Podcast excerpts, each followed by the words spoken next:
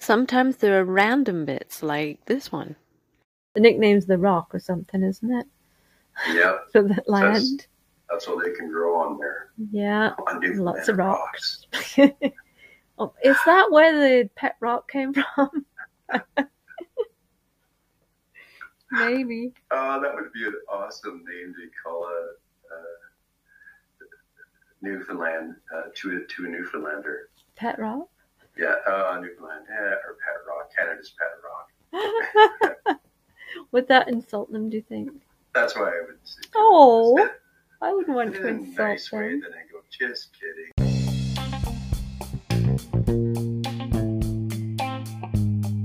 Hey, in today's chat, we're talking about the ways the different temperatures of warm surface water and deep cool water can help produce power and cooling systems. Some innovative people have come up with that, and there's several firms using these in today's technology.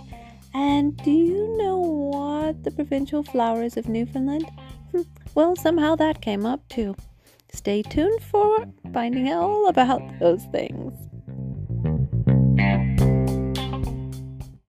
Ocean Energy Part 2. Okay, so I've been looking into ways to get power from the ocean, and I found a couple of ways. One is OTEC, which makes electricity, and then the other one is SWAC, which is air conditioning essentially. Oh, interesting. So uh, the first one you mentioned uh, is used or uses the uh, differentiation in uh, water temperature versus air temperature, depth of water, to run something, run to generate electricity. In the other case, it, it just uses cold air that you can get from the water to cool your house. Mm, kind of. The Oh. um, the one that makes the electricity is uh, they take the warmer surface water and it causes um, some liquid to evaporate, usually something like ammonia, and then it runs the ammonia evaporates and it works a turbine and then it turns back into liquid and repeats itself. And the warmer ocean water is pumped back in again. And they they also get cooler water, so it's like the warmer water and the cooler water going in a cycle. So they take the uh, and, or they make advantage or take advantage of the fact that the boiling temperature of ammonia falls within the range uh, of temperature that you can find between sort of the warmer upper limits of the ocean and the colder bottom Yes. limits. So, for example, if at the bottom, let's say it's like, I don't know, I, I have no idea, but I'll say if it's 30 degrees, or it has to be above They, freezing. they say There's- about 7 Celsius is a good temperature, which is gained at about 1,000 feet, I think. Okay. But I, I think I get the, the premise. I actually, I honestly, because I knew you were going to talk about this today, Mm-hmm. Um, and as soon as I looked it up, it's like, I don't know, I'd like to pat myself on the back as often as possible. So when I read about, so I knew a little bit about the ocean thermal energy conversion, but I thought about doing it years ago when I uh, learned about how a Stirling engine works, which takes temperature differentials to uh, produce uh, mechanical energy, right, to make those little fans. Yes. So anyway, I thought that I could do this on the, on the, on a, I imagined a, a frozen lake as opposed to, and using, using the differentiation Yeah, between the air temperature, which could be like minus 30, and the water temperature below the ice, which is of course got to be above zero. Makai, M A K A I, engineering. They did one in Toronto, Okay. and it's a five kilometer long pipe. And they're pretty big too. And the system that they have is the other one, which is this is deep lake water conditioning. Okay. so it's got slightly different initials. And this one isn't making electricity. This is just doing a cooling system. So it's um, alternative to having a HVAC system to cool your house.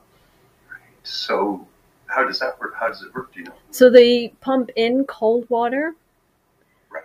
and it goes through a loop, which it's sort of like back to back with um, the warmer water coming from the building. So there's a, a loop from the building, and there's a loop from the lake.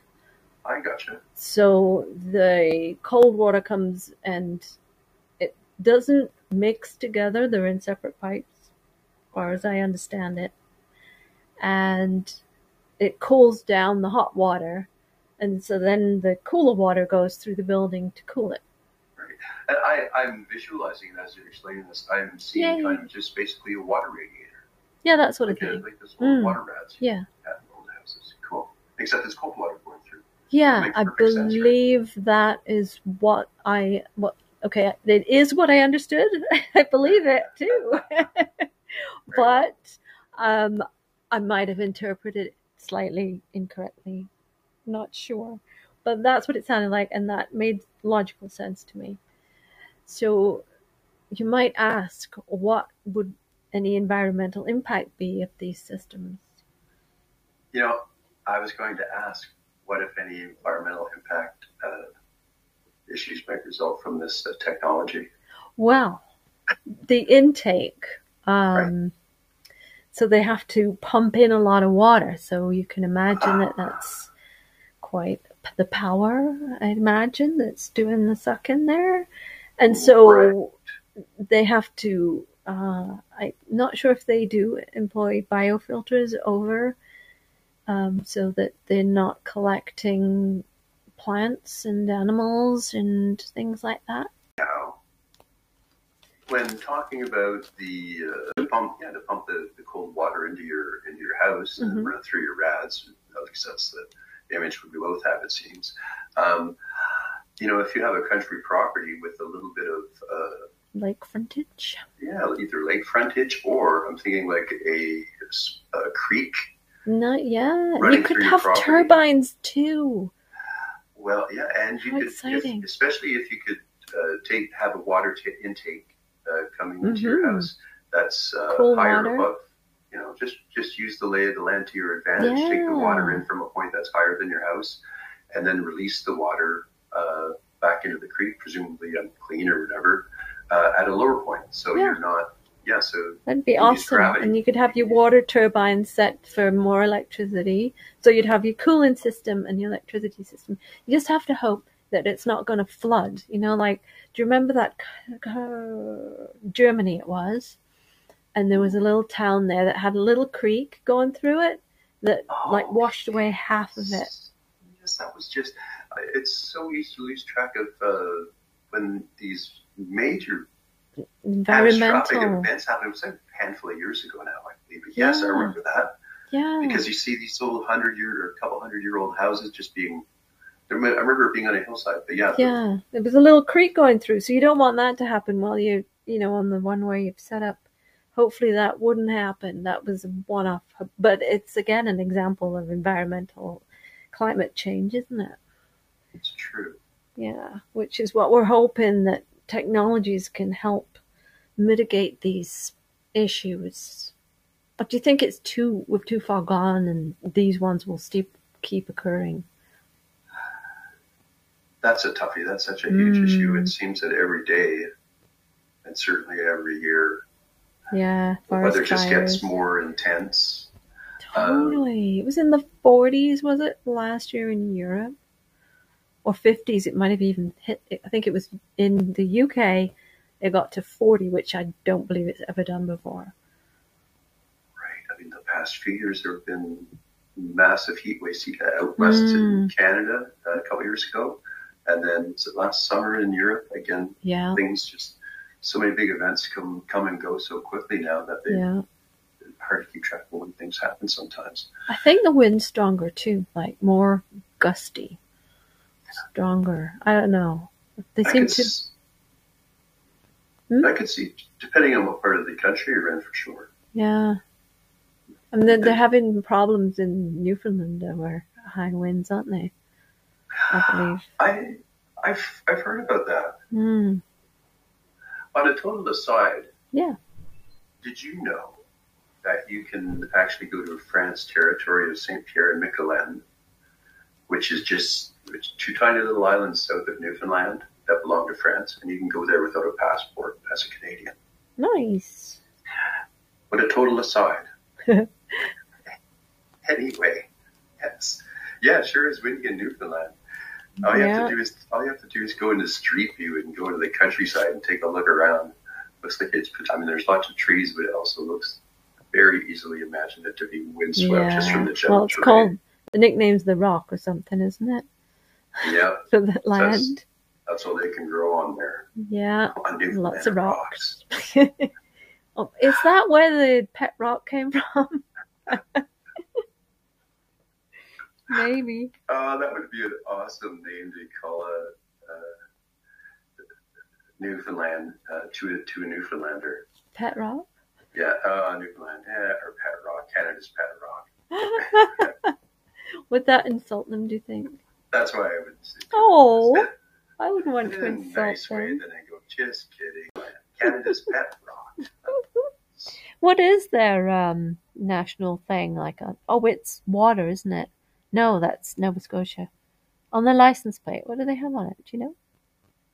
Uh, I think they have uh, their flag on it somewhere, Oh, like the design of their flag. I can't remember, but you know what? I can find. Now yeah. I need to know. Yeah, what is it? Because we've got the rose. Manitoba, I think, has a bull or bison. Saskatchewan's got wheat. BC's got sunshine, I think, and forest fires. I'm in Ontario and I don't even know what we have. Yeah, what's Ontario's? Oh, Probably something- Hmm? I'm just looking at Newfoundland. It's Yeah. kind of boring. What is it? Well, it's probably not a real one. What is Oh, it? it is. It just says it looks kind of like a. It's a white license plate. Has three char- three letters and then three numbers, and then it says Newfoundland, Labrador, with the little weird little flower that is their official flower. Oh, You know, it looks what like is the weird lost all its- flower? They kind of. I don't know what that is. I bet you I can find it. Since we're, it's it's talking about the environment. Yeah. What is it? Uh, can't wait to find out. Flower. I'm on the edge of my seat. What is it? Flower of Newfoundland. Yes. Newfoundland and Labrador's provincial symbols. The insect-eating pitcher plant Here you go. was That's what I adopted as Newfoundland and Labrador's floral emblem in 1954. It is the most unusual of Canada's official flowers. It was first chosen as a symbol in Newfoundland by the Queen Victoria oh, to be engraved on the newly minted Newfoundland penny. They had a penny? Oh, Interesting. very cool. Yeah. Well, who knew? Do you think it's native to there? Oh, the Well- puffin is the bird. There we go. Interesting. A Newfoundland Uh, dog, of course. The Newfie. Hey. They're so cute. Oh no, it's it's uh, it's natural in uh, in Newfoundland. It's, Wow. I took a look at a range map here, and it's basically from starting at the east, it's Newfoundland, all the way through like central Oh, uh. Quebec, Ontario, most of Manitoba, most almost all of Saskatchewan, all of Alberta except for the Rockies, and then only a few spots down in the states. I don't recall seeing them, but you know what? At this point, uh, I'm going to keep my eyes open because when you look at it, they're really not all that amazing, right? It's not No. like this fantastic, gigantic flower that's Yeah, it's like brilliant two color that little- you can see a mile away. They're like green, greeny sort of flowers. Yeah. But it's very cool that they're Looks carnivorous. like a they eat spaceship. insects, collect water in their in their uh, almost like a tube, tube-like structure that their leaves create. And so yeah, Mhm, this At tube, bottom, yeah. upward pointing tube, with some hairs in the inside of the leaves facing downward, so insects crawl They in, tickle it.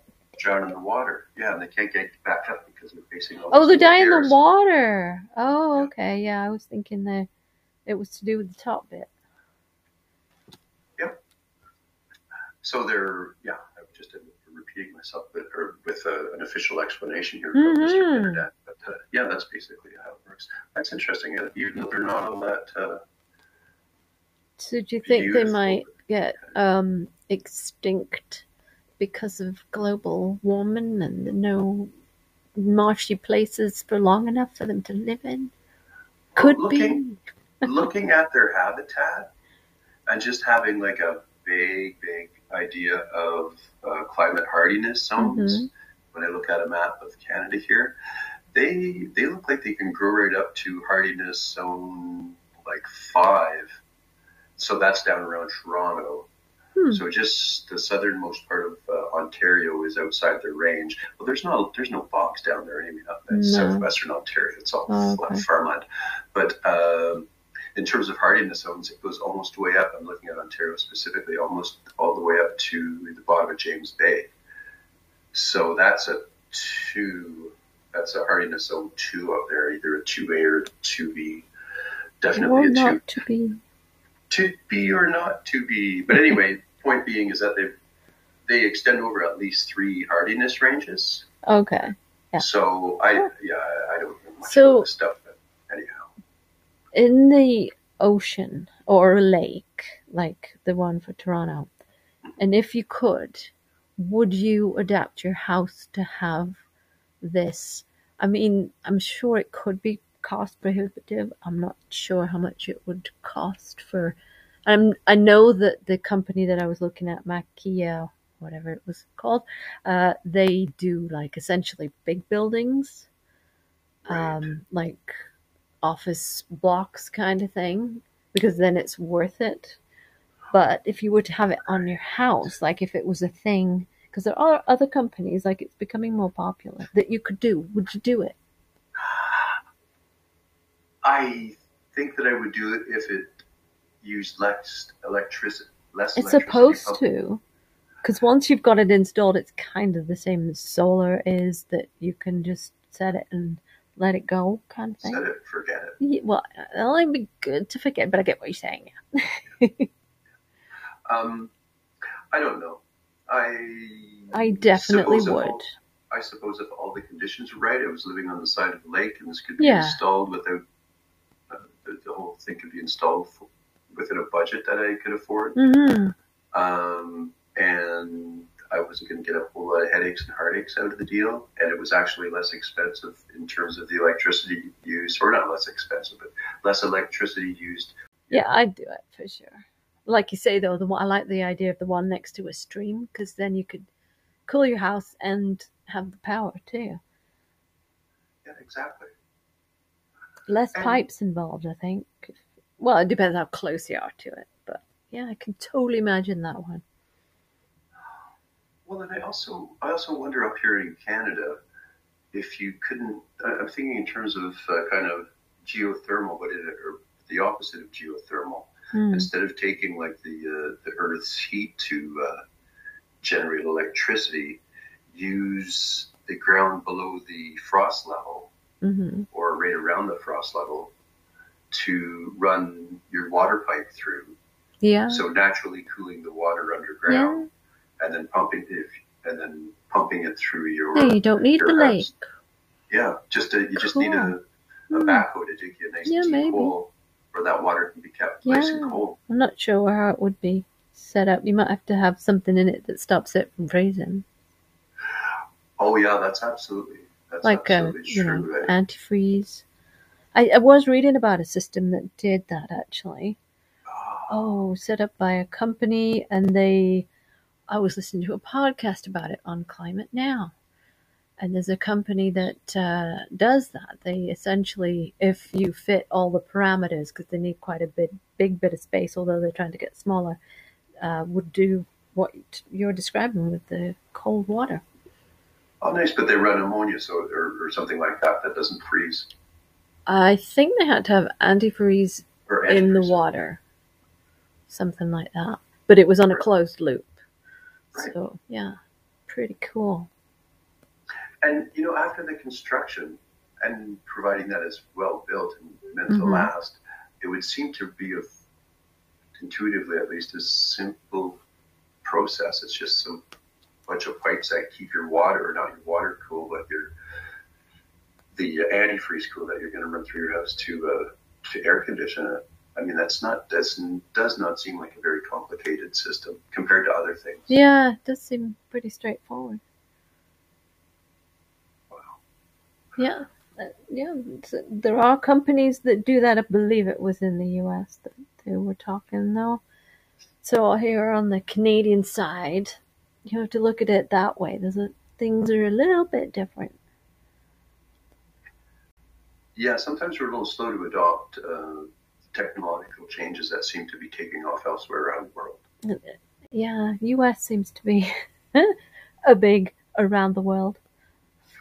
Uh, absolutely. I'm uh, I'm just thinking that in the past couple days, uh, some economic uh, reports came out of the states, and it looks like manufacturing is taking off like they haven't seen in decades down there. Oh, But I don't know if the same can be said for Canada. It seems I don't know. I don't think we're I don't think we're necessarily heading in the same direction as the states in that regard. I mean, they're always ahead of us, and they're they're, they're, they're well, in some respects, yes.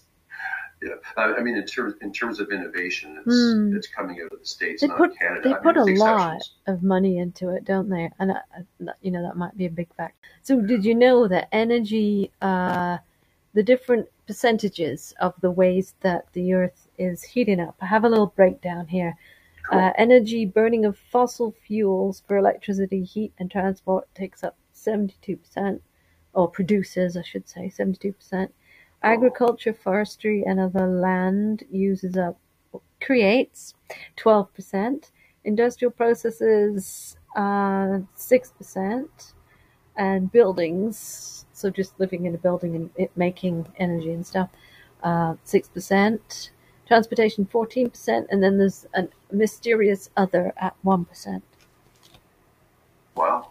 Yeah. What was that massively large one again? That was fossil fuels, burning fossil fuels to create heat and transportation.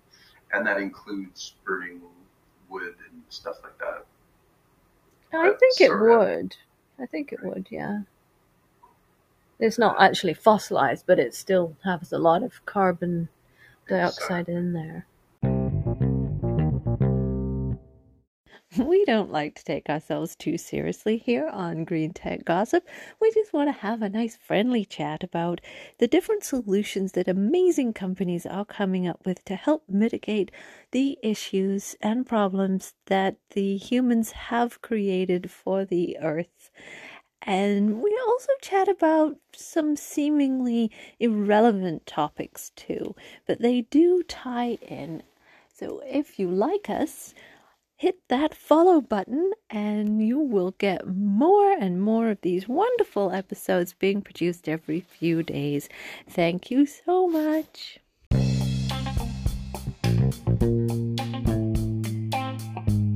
Well, that's all the time we have today, folks. Thanks for tuning in, and we look forward to seeing you next time on Green Tech Gossip.